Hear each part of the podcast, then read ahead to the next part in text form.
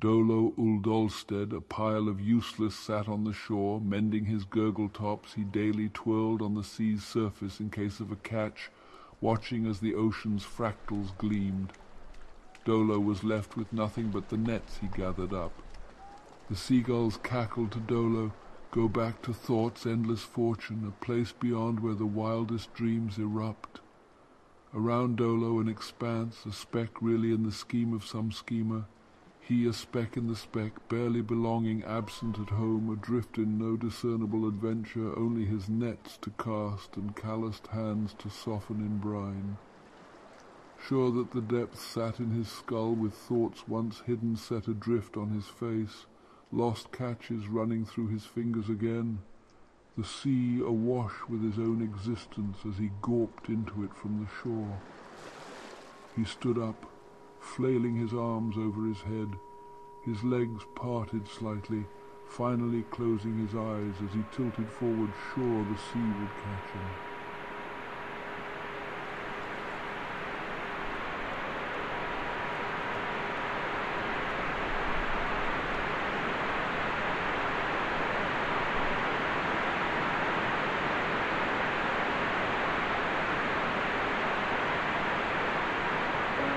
え?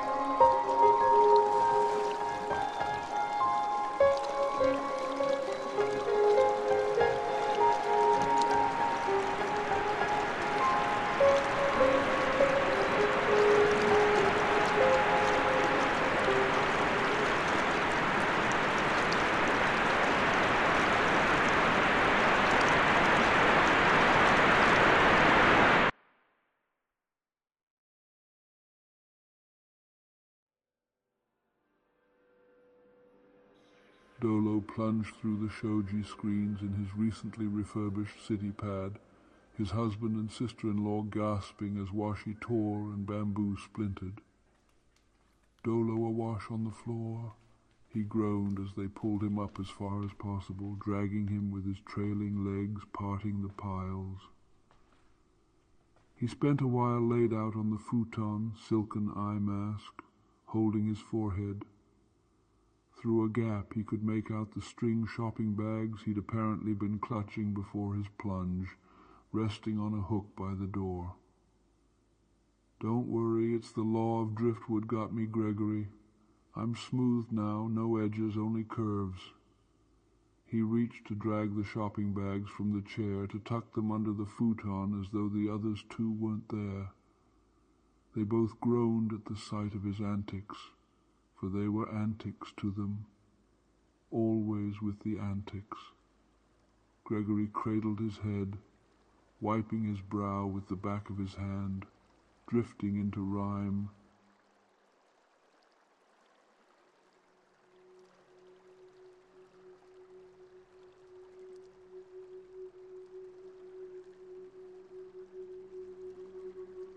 Dolo Uldolsted the tale begins, of David Dear and his room of whims.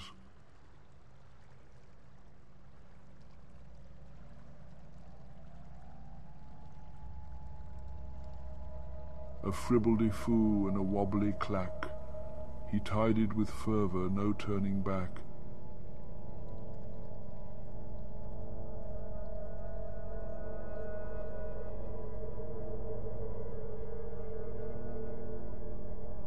Corners and crannies and under the bed, the squiggledy mops and the wiggleheads tread, he gathered them up with a flobble snap grab and tossed them aside like a flibber jab.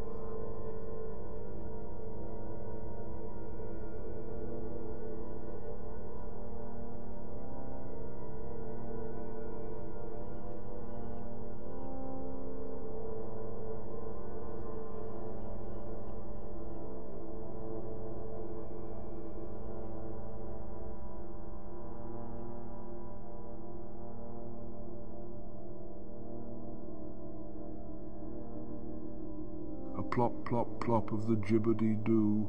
He found it hidden in the lost sock zoo. He organized higgledy-piggledy pairs to the tune of the blibbering snare.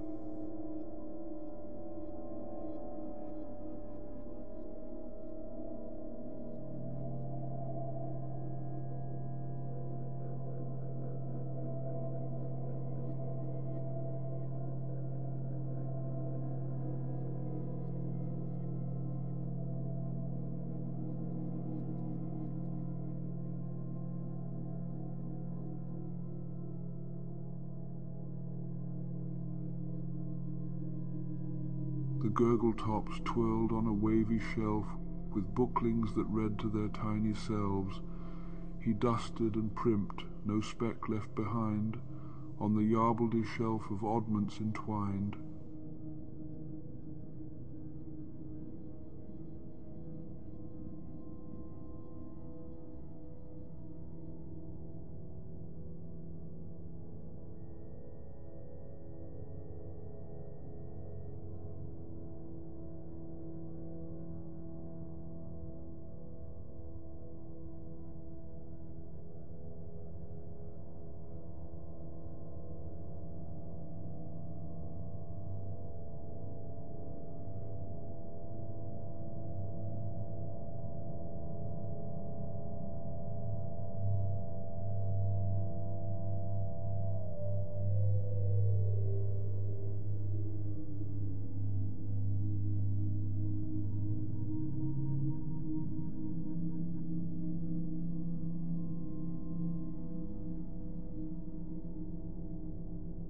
Bedclothes were muddled in a jumble mess heap.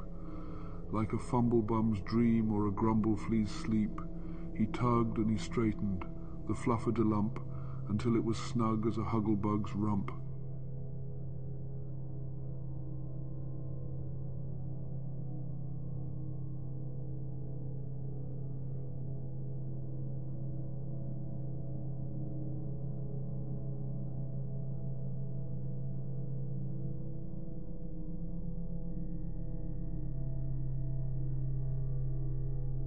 Splendiferous job, O David, well done. Your room now is tidy like morning sun. Dolo Uldolsted, the tale now ends, a boy called David with an orderly den.